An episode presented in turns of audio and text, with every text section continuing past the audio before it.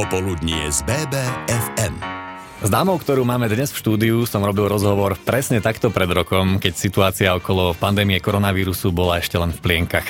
Za ten rok sa toho ale udialo viac ako dosť a v BBFM rádiu je dnes s nami riaditeľka územného spolku Slovenského Červeného kríža v Banskej Bystrici, Zuzana Stanová. Vítajte. Ďakujem pekne. Hovorí sa, že keď sa človek nenudí, tak ten čas mu beží veľmi rýchlo. Vy ste sa za ten posledný spomínaný rok asi nenudili, ale neviem si odhadnúť povedať, že či vám to naozaj zbehlo rýchlo. No, e, musím povedať, že žiaden rok mi doteraz nezbehol tak rýchlo, pracovne samozrejme, ako tento. A asi aj náročne. Určite náročne. Keď sa pozrieme na tie konkrétne čísla, tak takto pred rokom sme mali 581 prípadov a denne pribúdalo okolo 40 až 50 nakazených. A paradoxne, spomínate si na tú vtedajšiu zodpovednosť ľudí v našom meste? Áno, pamätám si. Uh, bola samozrejme diametrálne iná situácia, ako je teraz. Jednak preto, že uh, vstupovali sme do niečoho neznámeho, nikto nevedel vlastne, čo nás čaká a tie prvé odhady naozaj boli také aj zo strany infektológov a epidemiológov, že bude pribúdať tak maximálne akože po desiatkách alebo po stovkách chorých. Samozrejme, tá prax ukázala uh, niečo úplne iné, pribudalo nám teda o mnoho viac, ale myslím si e, stále, že tu naozaj prvú vlnu tým, že ľudia boli disciplinovaní, tak sme zvládli na jednotku. Uh, chápem zase na druhej strane aj uh, ľudí, ktorí v podstate už sa búria a nechcú už dodržiavať uh, opatrenia, pretože um, sú unavení z toho všetkého, sú unavení z celej situácii možno v našom, v našom štáte zriadenia štátu. Sú unavení v podstate z toho, že naozaj nemôžu chodiť do práce, deti nemôžu chodiť do školy. Takže ako sú unavení z toho všetkého, ale teda dúfam, že čo najskôr sa to pouvoľňuje tak, že si vydýchneme všetci. No a my sa budeme rozprávať aj o tom, čoho všetkého sa v tom období pred rokom ujal Červený kríž v Banskej Bystrici. Budeme sa o tom rozprávať so Zuzanou Stanovou na vlnách BBFM rádia. BBFM naše Bystrické rádio. Ako sme to už načali so Zuzanou Stanovou, riaditeľkou územného spolku Slovenského Červeného kríža v Banskej Bystrici, vraciame sa takto rok dozadu, keď sa pracovníci Červeného kríža museli rýchlo zmobilizovať a zaistiť odberné miesta pre testovanie. Bolo to práve tou hlavnou vašou úlohou? Uh, určite nie. Uh, určite nie. Aj som dlho zvažovala, uh, že či...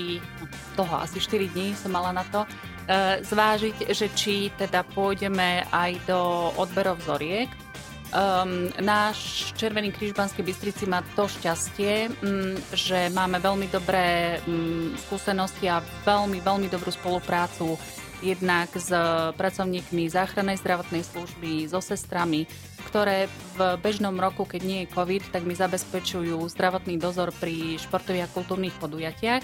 Takže ja som nemala núdzo o zdravotníkov, preto e, v podstate to išlo tak rýchlo a vtedy vlastne v tom marci na požiadanie Bezpečnostnej rady kraja e, sme otvorili teda vôbec v kraji prvé testovacie miesto na PCR testy v starej nemocnici No a odvtedy v podstate permanentne vytierame až do dnešného dňa a asi ešte aj nejaký mesiac, dva uvidíme, ako sa bude situácia vyvíjať, vytierať budeme. A nebolo to teda len o tom testovaní? Vy ste aj roznášali potraviny, všetko, čo bolo potrebné, tuším aj rúška, hygienické potreby?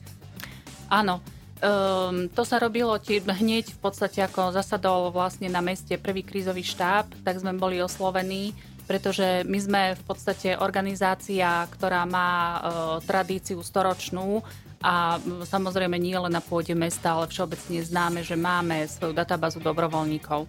A pri takýchto e, akciách vlastne naozaj treba e, veľa, veľa rúk. A preto som povedala, alebo teda súhlasila, že samozrejme, že dáme našich dobrovoľníkov a to sa ju uskutočnilo. Takže v podstate na začiatku to bolo naozaj e, to roznášanie tých rúšok, Um, to sme, ale nerobil to len Červený kríž, aj iné pomáhajúce organizácie, samozrejme aj pracovníci terény uh, mesta Banská Bystrica. Vy ste spolupracovali, tuším, aj s mestskou policiou? Áno, aj s mestskou policiou. Takže sme si podelili regióny, v podstate, aby to nemala tá, každá tá um, spoločnosť alebo organizácia veľa. No a potom k tomu sa pridali nákupy. Nákupy sme v podstate realizovali my ako Červený kríž, do toho už nevstupoval nikto iný. No a v podstate naozaj do toho mája, kým sa nezačali uvoľňovať e, opatrenia, tak sme toto e, realizovali.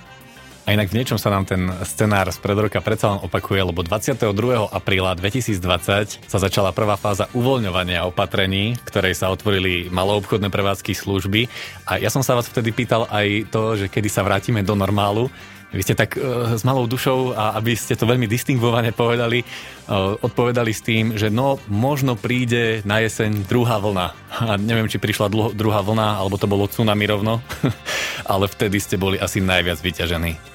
No, určite. E, cez to leto e, to bolo také, také kľudnejšie, ale tým, že aj sa cestovalo, tak v podstate tá naša mobilná, mobilné odberné miesto na PCR testy bolo vyťažené. E, ale Zaháňali sme ešte ďalšiu formu, pretože zase po, v spolupráci teda s regionálnym úradom verejného zdravotníctva v Banskej Bystrici vyvstala taká potreba, že sa začínajú objavovať ohniská. Čiže ono to ako keby takže plošne utichlo, ale vyslovene boli ohniská a vyslovene boli tie DSS v niedobrom stave.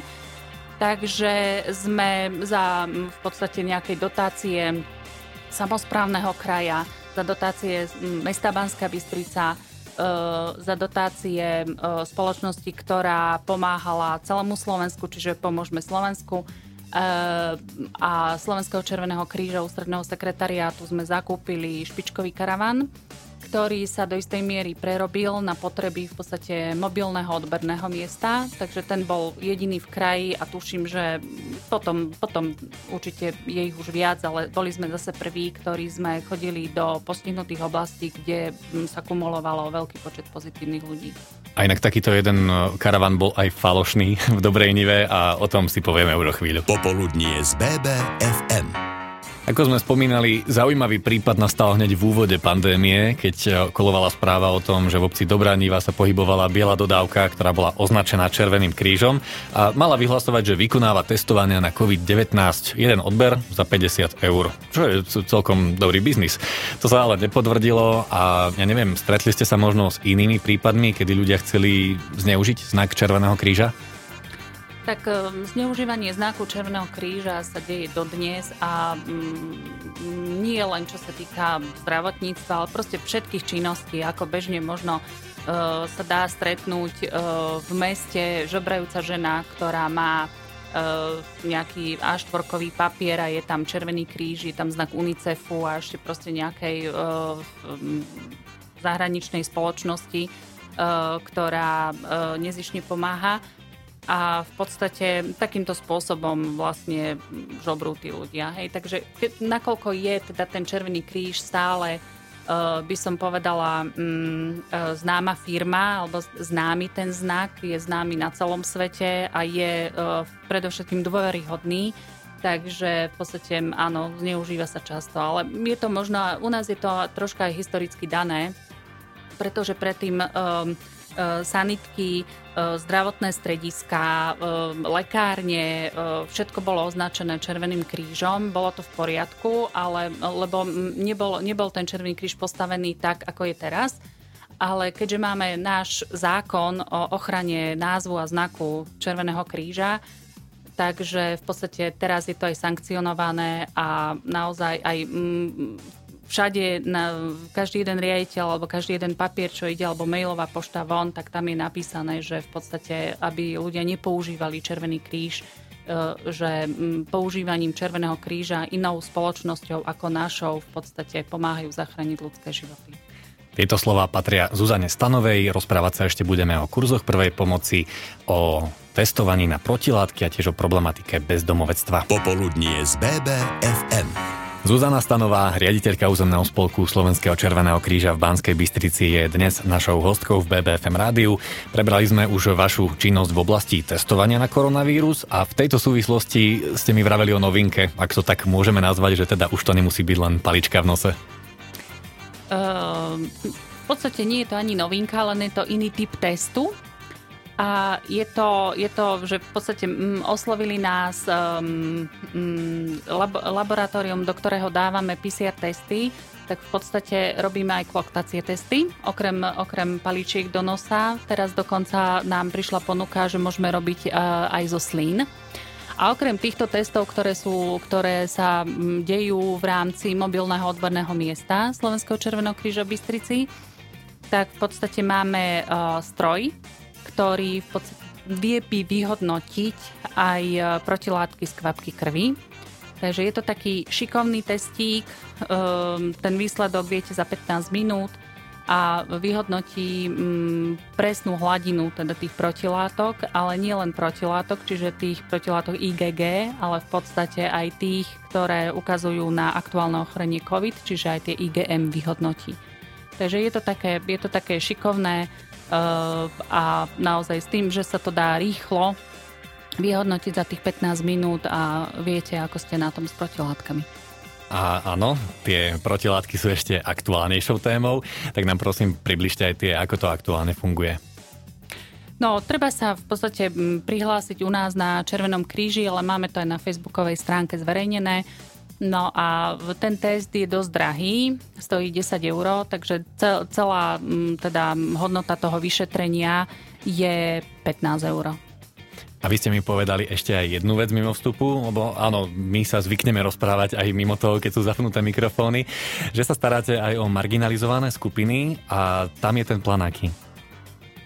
No, tým, že sa asi predpoklad je taký, že sa bude asi už menej e, testovať, Mm, tak e, jedna tá, to naše vlastne mobilné odberné miesto, ktoré je v karavane, e, s ktorým sme chodili testovať jednak do e, DSS-iek a jednak do takisto marginalizovaných skupín, kde boli zachytené ohniska covidu tak e, teraz sa v podstate e, reprofilizuje na mobilné očkovacie alebo vakcinačné centrum, ale tiež to bude zase, buď to bude pre starých ľudí, ktorí sa nejakým spôsobom nevedia dopraviť do vakcinačného centra bežného, ktoré je otvorené, alebo to bude pre marginalizované skupiny. A nielen na tie sa zameriava Červený kríž, ale aj na problematiku bezdomovectva. O tom si povieme už o chvíľu. Popoludnie z BBFM. Alfou omegou činnosti Červeného kríža je v poslednom roku samozrejme testovanie, ako sme už povedali, avšak aj Zuzana Stanová by sa už potešila, keby sa mohla venovať tým bežným činnostiam, takže skúsme si predstaviť na chvíľu, že tu tá pandémia nie je, takže ako funguje Červený kríž. Tak e, Červený kríž má e, veľa činností. E, má také dva hlavné, tri hlavné piliere, ktorými sa venujeme. V prvom rade je to darcovstvo krvi. Veľmi radi by sme už darcom aj sa pekne na nich pousmievali, aj by sme im kvietky dali aj nejakú maličko a samozrejme odovzdali osobne plaketu, lebo teda minulý rok aj tento rok v podstate oceňujeme poštou, čiže o plaketu nikto nepríde za darovanie krvi, ale posiela sa poštou a je to veľmi neosobné. Potom ďalej samozrejme kurzy prvej pomoci, ktoré nám úplne zastali tým, že v podstate praktická časť toho kurzu prvej pomoci ako resuscitácia sa nedá vlastne vykonávať uh, bez umelého dýchania. Eh, dá sa v podstate stláčať hrudník, ale nie je to kompletné a tí ľudia sú v tesnej blízkosti, lebo je tam praktická časť, kde si na sebe nacvičujú v podstate stabilizovanú polohu, Heimlichov manéver a tak ďalej. Veľa je tam mm, toho v tej praktickej časti a to sa momentálne nedá robiť. Ale to by ma inak zaujímalo v tejto covidovej dobe, keď človek aj chce poskytnúť prvú pomoc a chce byť zároveň chránený, to stlačanie hrudníka nie je dosta- dostačujúce? Um, je dostačujúce. Ako do príchodu záchrannej zdravotnej služby je určite dostačujúce. Um, takže v podstate ako nemusí, nemusí dýchať. Uh, keď vychádzame z toho, že aj pri, um, keď si odmyslíme covidovú dobu, mm-hmm tak e, v podstate človek, ktorý nemá rúško resuscitačné, tak má právo nedýchať do toho postihnutého. A to je v podstate ako to isté, hej, len máme covidovú dobu. To, ak bude stláčať hrudník do príchodu záchrannej zdravotnej služby, tak e, určite sa dá zresuscitovať takýto pacient. Akurát, ak si zoberieme ten odstup tých dvoch metrov ako bezpečný odstup, tak je to náročnejšie na to, že v podstate to vyšetrenie vedomia musím dosť zjapať na toho postihnutého, aby ma vôbec počul. No, ale no, je to podstatné. A, a tak, ale, ale je to podstatné. Čiže ako dá sa poskytovať samozrejme prvá pomoc aj v covidovej dobe. Ako nie je taká, nie je taká úplne štandardná ako tá klasická, ale dá sa. Samozrejme dá sa. Hm, trošku sme odbehli od témy, ale čas je neúprostný. Našťastie máme pred sebou ešte jeden vstup. Popoludnie z BBFM. Spomenuli sme už teda testovanie, spomenuli sme kurzy prvej pomoci, ale spomínal som aj problematiku bezdomovectva, ku ktorej sme sa ešte nedostali. Spolupracujete teda s ľuďmi bezdomova aj v tejto situácii? No samozrejme, že spolupracujeme, no spolupracujeme, staráme sa o nich, nakoľko mm, sme neuzatvorili ani jedno sociálne zariadenie, ktoré máme pobytové. To znamená, stále funguje, stále funguje noclaháreň, stále funguje jeden útulok, druhý útulok, stále nám funguje zariadenie dočasného dunzového bývania, takže ako to ide v štandardnom režime. A ako sa ich možno dotýka testovanie, prípadné očkovanie, predsa len oni sa asi nemajú ako nahlásiť na tú vakcináciu? Mm, no, mm, tí, ktorí sú u nás ubytovaní, tak to ide samozrejme cez našich sociálnych pracovníkov, čiže ide, ide to vyslovene cez nás. Um, tí, ktorí pracujú, tak normálne bežne buď si chodia na niektorú z momiek, ktoré, ktorá je otvorená v meste a teda tí, mobilných. ktorí sú mobilných odberných miest, ale um, tí, ktorí sú um, ťažko chodiaci alebo nemobilní, tak v podstate tých uh, chodíme vytierať vlastne my ako do zariadenia, ako, ako svojich takže takýmto systémom. No a očkovanie, uh, už dávno, asi pred dvoma mesiacmi vyšla požiadavka alebo ponuka vlastne zo strany samozprávneho kraja, kde som nahlásila vekovú štruktúru, kde som vlastne všetko spísala a v podstate, že žiadam lekára, ktorý by prišiel zaočkovať do zariadenia a tým pádom je to vybavené. Čiže keď príde tá veková štruktúra tých 50 rokov a bude sa môcť očkovať, tak nám príde lekár zaočkovať celé zariadenie. Je to vybavené. Neviem, ako ste na tom aktuálne s počtom dobrovoľníkov. Ako sa môžu ľudia jednak k vám hlásiť, alebo ako môžu aj bežní ľudia pomôcť tomu Červenému krížu? Mm, najefektívnejší spôsob získavania dobrovoľníkov je, uh, je cez výzvy, hlavne v takýchto COVID, covidových alebo v krízových situáciách je cez výzvy.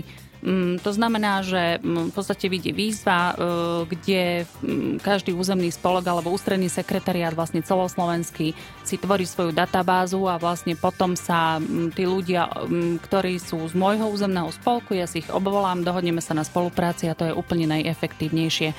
V nekovidovej dobe sú to ľudia, ktorí sú to väčšinou žiaci a študenti stredných škôl, ktorí potom sa chcú venovať týmto smerom, nejakým zdravotníckým a vlastne ostávajú u nás ako ďalej dobrovoľníci, vyštudovaní a tak ďalej. Vy, vy ste dnešný rozhovor otvorili tým, že rozumiete a chápete tých ľudí, ktorí sú už z toho unavení. Máte vy pre nich možno nejaký záverečný odkaz? Nech ešte vydržia dva mesiace. Presne dva mesiace? to už vieme takto.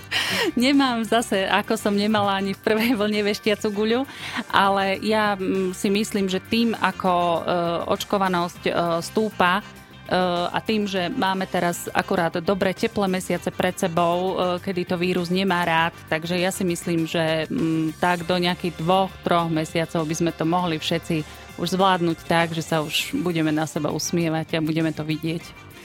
Zuzana Stanová, riaditeľka územného spolku Červeného kríža v Banskej Bystrici, bola našou hostkou. Ďakujeme veľmi pekne. Ďakujem aj ja. Popoludnie z BBFM.